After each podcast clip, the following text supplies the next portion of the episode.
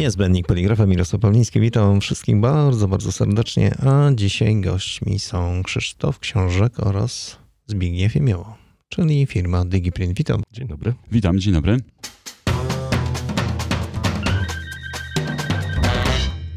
Oczywiście nie powiedziałem, jakie tematy poruszymy, ale mam nadzieję, że będzie interesująco. A zaczniemy od tematu e-commerce. E-commerce i opakowania, oczywiście. E, wiesz, e-commerce jest znany już od wielu lat i współistniejemy z tym trendem na rynku.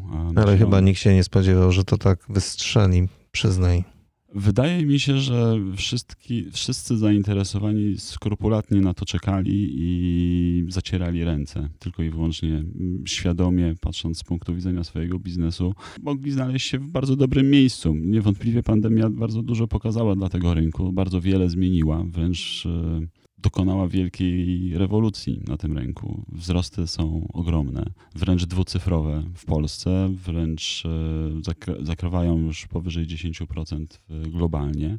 I to tylko wskazuje na to, że ten tort cały czas rośnie, ten rynek rośnie i jest on szalenie atrakcyjny dla, szczególnie dla nas, dla branży poligraficznej. Tylko z jednej strony, ale tak naprawdę zauważcie, że chyba nie wykorzystujemy swoich atutów tak do końca, jeżeli chodzi o produkcję tych opakowań. A czy ja wiem?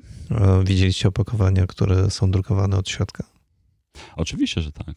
No a czemu ich tak malutko jest? Zapewne dlatego, że stanowią odpowiednią wartość, jakość i są nieco, nieco bardziej kosztowne dla, dla, dla marek. A jest to produkt zdecydowanie bardziej ekskluzywny. Tak, ja myślę tutaj też, że to wszystko przychodzi do nas y, w czasie, tak? To znaczy te, te, te rozwiązania nowe, które gdzieś już funkcjonują y, na zachodzie, w innych krajach, y, docierają do nas z pewnym opóźnieniem. Ja to tak obserwuję ten polski rynek też y, poligraficzny od, od lat i właściwie wszystkie te rzeczy, które pojawiały się w krajach zachodnich, docierały do nas no, z opóźnieniem dwu, trzy, pięcioletnim i podejrzewam, że to jest z tym związane i, i ten przypadek czy opakowań drukowanych dwustronnie, czy, czy też y, rozwoju e-commerce'u, y, no to też my jesteśmy na takim etapie, że do nas to dopiero teraz będzie wkraczało silniej ze względu na to właśnie przesunięcie w czasie. Niedawno odbierałem przesyłkę z e, paczkomatu. Mhm. Nawiasem mówiąc, paczkomat e, fajna nazwa. Ciekawe, dlaczego nie mogą tego zarejestrować i, i w urzędzie patentowym. No, to jest oddzielna z bajka. No i odbieram tą, tą, tą paczuszkę. Jest jakaś koperta, którą rozrywam. Oczywiście koperta tworzywo sztuczne, po czym jest pudełko szare. Otwieram to pudełko, nadal szare. W środku jest coś, co, co, co zamówiłem, ok. No ale to tak jak mówię, no produkt, który nie, nie, nie zaskoczył mnie. Ale przyznaję, miesiąc temu odbierałem zupełnie inne opakowanie. Tak samo była to torebka foliowa, czyli koperta, krótko rzecz biorąc, w której było to fajnie zapakowane. Jakaś folia bombarkowa, to już mnie zaskoczyło. Później było pudełko szare z zewnątrz. Natomiast to, jak otworzyłem, Wow, przepięknie, w środku wydrukowany, produkt super zapakowany, no rewelacja. A co na tobie zrobiło największe wrażenie? To, że oprócz tego produktu tam zadrukowanego, znaczy opakowanego, zadrukowanego tego, tego, tego opakowania w środku, znalazł się jeszcze ten e, list na podziękowanie za zamówienie, też oddzielnie spakowany w kopercie. Czyli ujęła cię tak naprawdę istota obsługi. Tak, dokładnie. Rzeczywiście, no, w tych aspektach y, też poruszyłeś bardzo wiele obszarów y, jakby opakowaniowych, które są związane bezpośrednio z naszą branżą. Dlatego, że jako poligrafia jesteśmy obecni w tym e-commerce bardzo blisko. Niejako e, stwarzamy możliwości do tego, żeby każdą przesyłkę przesłać z jednego punktu do drugiego. Niestety, rzeczywiście, tak jak powiedziałeś, wiele E, dostawców, mówię tutaj o markach, które wysyłają swoje produkty, nie są świadome tego, w jaki sposób mogą podnieść walory swojego produktu właśnie przez e, formę opakowania, jego konstrukcję, jego grafikę, jego kompozycję kolorystyczną i to wszystko wpływa na to.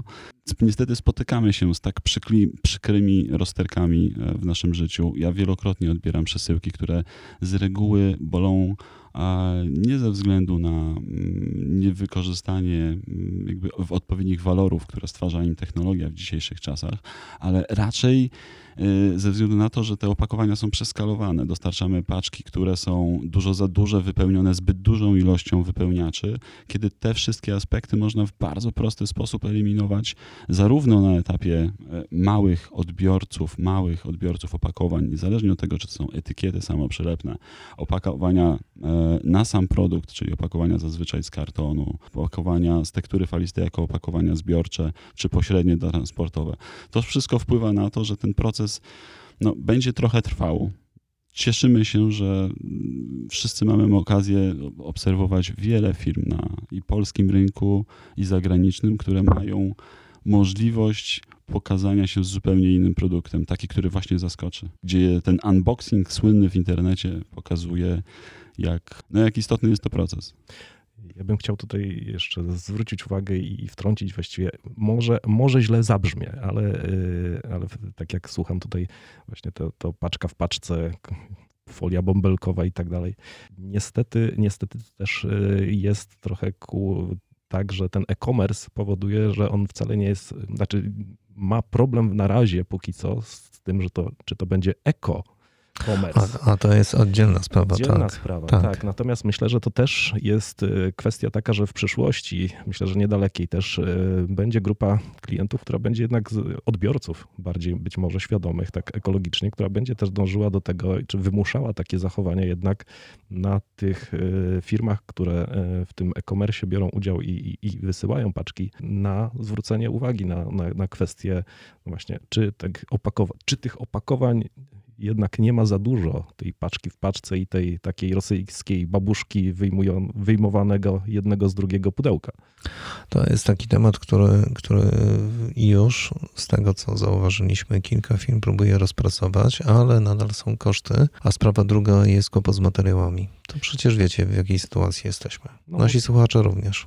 Tak, tak, oczywiście. I, I tutaj myślę, że te rozwiązania takie służące też, y, myślę, że to można połączyć jedno z drugim, bo, bo rzeczywiście kwestie y, znalezienia rozwiązań, które by powodowały, że tak jak Krzysztof mówi, nie trzeba będzie y, produkować czy wybierać takich gotowych pudełek za dużych, przewymiarowanych, a, ale skorzystanie z takich rozwiązań, gdzie firma będzie produkować na żądanie opakowanie dostosowane do wielkości tego produktu, czy tych produktów, które będą wysyłane do konkretnego zamówienia, do konkretnego konkretnego klienta, e, no to to jest, myślę, że to jest przyszłość dla, dla tych firm, które w tym e-commerce chcą wziąć udział i, i chcą świadomie i ekologicznie też w tym e-commerce działać. Innymi słowy, y, potrzebny jest po prostu technolog, który zna materiał i wie, co z tym fantem można zrobić, jak pracować z tekturą falistą, a jak z normalnym kartonem. No i narzędzia, tak. tak. i narzędzia. I narzędzia, tak. Oczywiście, że tak. Dlatego też y, zarówno my, rozpoczęliśmy proces jakby uświadamiania, edukacji e, szeroko pojętej e, w kierunku branży już wiele, wiele lat temu. Branża widać e, jako producenci, przetwórcy tektury falistej, producenci opakowań również bardzo silnie edukują swoich klientów, w jaki sposób mogą wykorzystać ich możliwości, nowoczesne technologie do tego, aby dostosowywać te opakowania do zdecydowanie krótszych serii, szybszej adaptacji, mniejszej ilości zużytych odpadów i to wszystko wpływa na to, że rzeczywiście idziemy w dobrą stronę.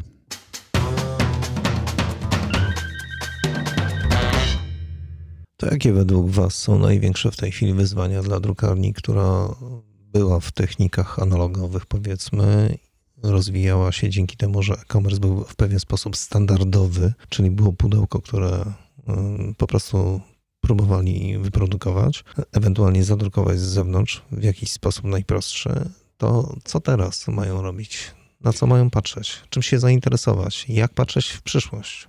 Tych obszarów rzeczywiście dostrzegamy bardzo dużo i chyba tym, który boli przedsiębiorstwa najmocniej, jest jakby brak przystosowania się przez te lata, które no, przedsiębiorstwa miały okazję prosperować na dobrze funkcjonującym rynku, Zabrakło takiej mm, przemyślenia, jak ten rynek rzeczywiście może się e, kształtować e, w przyszłości. Pandemia pokazała, że te zmiany są no, rapidalne, eksponencjalne. Tak? To nie mówimy o szybkich zmianach, to mówimy o zmianach, które zatrzymują przedsiębiorstwa to są zmiany radykalne, które mm, muszą być przewidziane w jakikolwiek sposób, albo musimy mieć metody na to, żeby e, jakby dowozić biznes pomimo tak dużej przeciwności e, no, losu. No, ale trzeba jeszcze powiedzieć jednej drobnej rzeczy, że jest przecież cały temat, cały obszar absolutnie automatyzacji, autonomizacji. To są w ogóle obszary inne, tak? Pełnego oprogramowania do tego, żeby nawet obsługiwać te, tak te zlecenia, które są na rynku dostępne. Dokładnie, dokładnie. No tutaj to jest myślę, że jeszcze y, spory, y, sporo do nadrobienia y, w polskich firmach. Widać zresztą to, te dysproporcje pomiędzy tymi firmami, które posiadają już te rozwiązania gotowe, czy wdrożyły je jakiś czas temu i były przygotowane na ten, na ten moment software'owo dobrze, ale, ale zauważmy jeszcze jedną rzecz. Powiedziałeś na ten moment, ale tak naprawdę nikt nie wiedział, kiedy ten moment nastąpi. Oczywiście, oczywiście. Natomiast ci, którzy y, patrzyli trochę dalej w przyszłość, czy też y, tak jak y, wcześniej już wspominałem, trochę E, obserwowali to, co się dzieje w innych krajach, które ten rozwój już mają za sobą albo są e, jakby dalej niż, niż my, no to, no to przygotowywali się do tego i, i, i no są w zdecydowanie lepszej sytuacji na pewno. Pozostali no, no muszą jakby trochę tę lekcję tutaj odrobić, muszą e, nadrobić te, te, te, te zaległości i, i, i wejść właśnie w rozwiązania software'owe, automatyzujące te procesy zamówienia, wysyłki, przygotowania dedykowanych czy spersonalizowanych y, opakowań y, dla tych klientów, klientów końcowych. I właśnie ten czas pandemii pokazał, że klienci bardzo mocno wzmożyli swoje zainteresowania tym obszarem.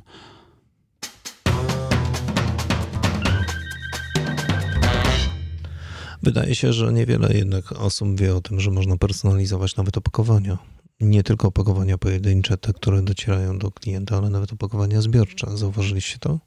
No tak, to prawda. Natomiast no, rynek jest zbudowany jak jest. Ten trend e, postępuje, będzie mm, wykorzystywany głównie tam, gdzie dział marketingowy albo handel będzie miał w stanie jakby przetworzyć to na, jakąś wal, na jakiś walor i jakąś, jakąś korzyść dla swojego klienta końcowego. Ten trend... Wiecie, wiecie do, do, tych wyzwań, przepraszam, że ci tak e, wchodzę w słowo, ale do tych wyzwań, które żeście wcześniej mm, podali, ja bym jeszcze dołożył jedno takie wyzwanie absolutnie dla drukarni, która, które właściwie jest na miejscu pierwszym. To jest podniesienie świadomości tego, gdzie co, jak, w jaki sposób mogą robić. Czyli krótko rzecz biorąc, na przykład rozwój działu marketingu w drukarni to jest coś, czego do tej pory niewiele drukarni posiada właściwie na palcach jednej ręki można policzyć, które drukarnie posiadają coś takiego jak dział marketingu, który nie, nie to, że pracuje nad bazą klientów, tylko zajmuje się w ogóle całą strategią opiekowania się tymi klientami. No tak, rzeczywiście. Tego typu działania są e, no, wczesne, młode, można nazwać to w e, polskich przedsiębiorstwach, ale widać, że trend jest i coraz więcej jakby mamy tutaj beneficjentów jakby tych, tego, to, tego poziomu usług i ja jestem zwolennikiem, gorącym entuzjastą nowoczesnych kanałów komunikacji. Wydaje mi się, że marketing jest e, ewidentnie lewarem w handlu, który może tylko i wyłącznie pomóc w odpowiedni sposób wykorzystany. Jeszcze dzisiaj, w dobie tych możliwości technologicznych, daje szalone, szalone e, rezultaty, szczególnie dla sprzedawców produktów masowych, tam gdzie możemy sprzedać opakowania, etykiety. To jaka według Was może być przyszłość e-commerce'u, patrząc od strony poligrafii? No, ja jestem przekonany, że to bardzo mocno przetasuje nasz rynek, dokona dość dużego, e, dość dużej zmiany krajobrazu, e, zarówno jeżeli chodzi o producentów e, tektury falistej, przetwórców opakowań, producentów etykiet samoprzylepnych. To wszystko się zmienia. I moim zdaniem poligrafia to już jest schyłek w tej branży. Tak naprawdę to jest zupełnie taka opinia, może wyssana z palca, ale popatrzcie na to w ten sposób. Po co dostawcy drukarnia, skoro on może sam sobie zapakować, spersonalizować prosto na końcu swojej linii produkcyjnej produkt i wysłać go do konkretnego odbiorcy? Taki e-commerce zupełnie w innym ujęciu. Jeżeli jego produkcja e, urośnie do tych rozmiarów, aby była szans, była szansa obronienia ekonomicznej jakby funkcjonalności tego typu urządzeń, to jak najbardziej tak. I to już obserwujemy na również polskim rynku. No przecież mamy Amazona obserwujemy No może to, to nie bardzo... jest taki super e-commerce. E, Oczywiście to jest reprezentatywny przykład, natomiast Ale najlepszy. Najwie, największy e, marketplace, który mamy szansę obserwować, który nam daje szansę e, zobaczyć, no, gdzie efekt skali może, może, może leżeć. Natomiast nie możemy zapamiętać i zapominać o małych firmach, które ich jest rzesze, które prawdopodobnie generują dużo większy obrót niż, niż cały Amazon. Niewątpliwie rynek y, zmienił się, przekształcił się, zaadaptował się do zupełnie innych warunków. Również duzi odbiorcy uzależnili dużych producentów, czyli mówimy tutaj właśnie o, o dużych marketplace'ach, które, e, które wyjęły bardzo dużą część produkcji z dużych zakładów Stąd też duże zakłady były w stanie świadomie podjąć decyzję o rezygnacji wręcz z obsługi mniej dochodowych klientów.